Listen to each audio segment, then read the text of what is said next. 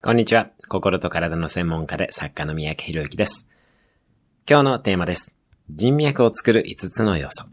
あなたはどんな人脈を持っているでしょうか？人脈を作るには以下の要素が必要です。1、ビジョン。人生の目的や使命のようなものがあると、それに共鳴する仲間が増えてきます。2、能力。周りに対して貢献できる能力があるほどネットワークができてきます。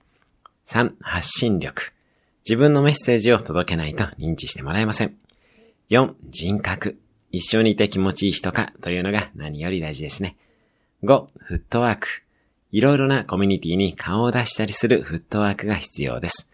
ぜひ、あなたなりのやり方でネットワークを構築していきましょう。今日のおすすめ1分アクションです。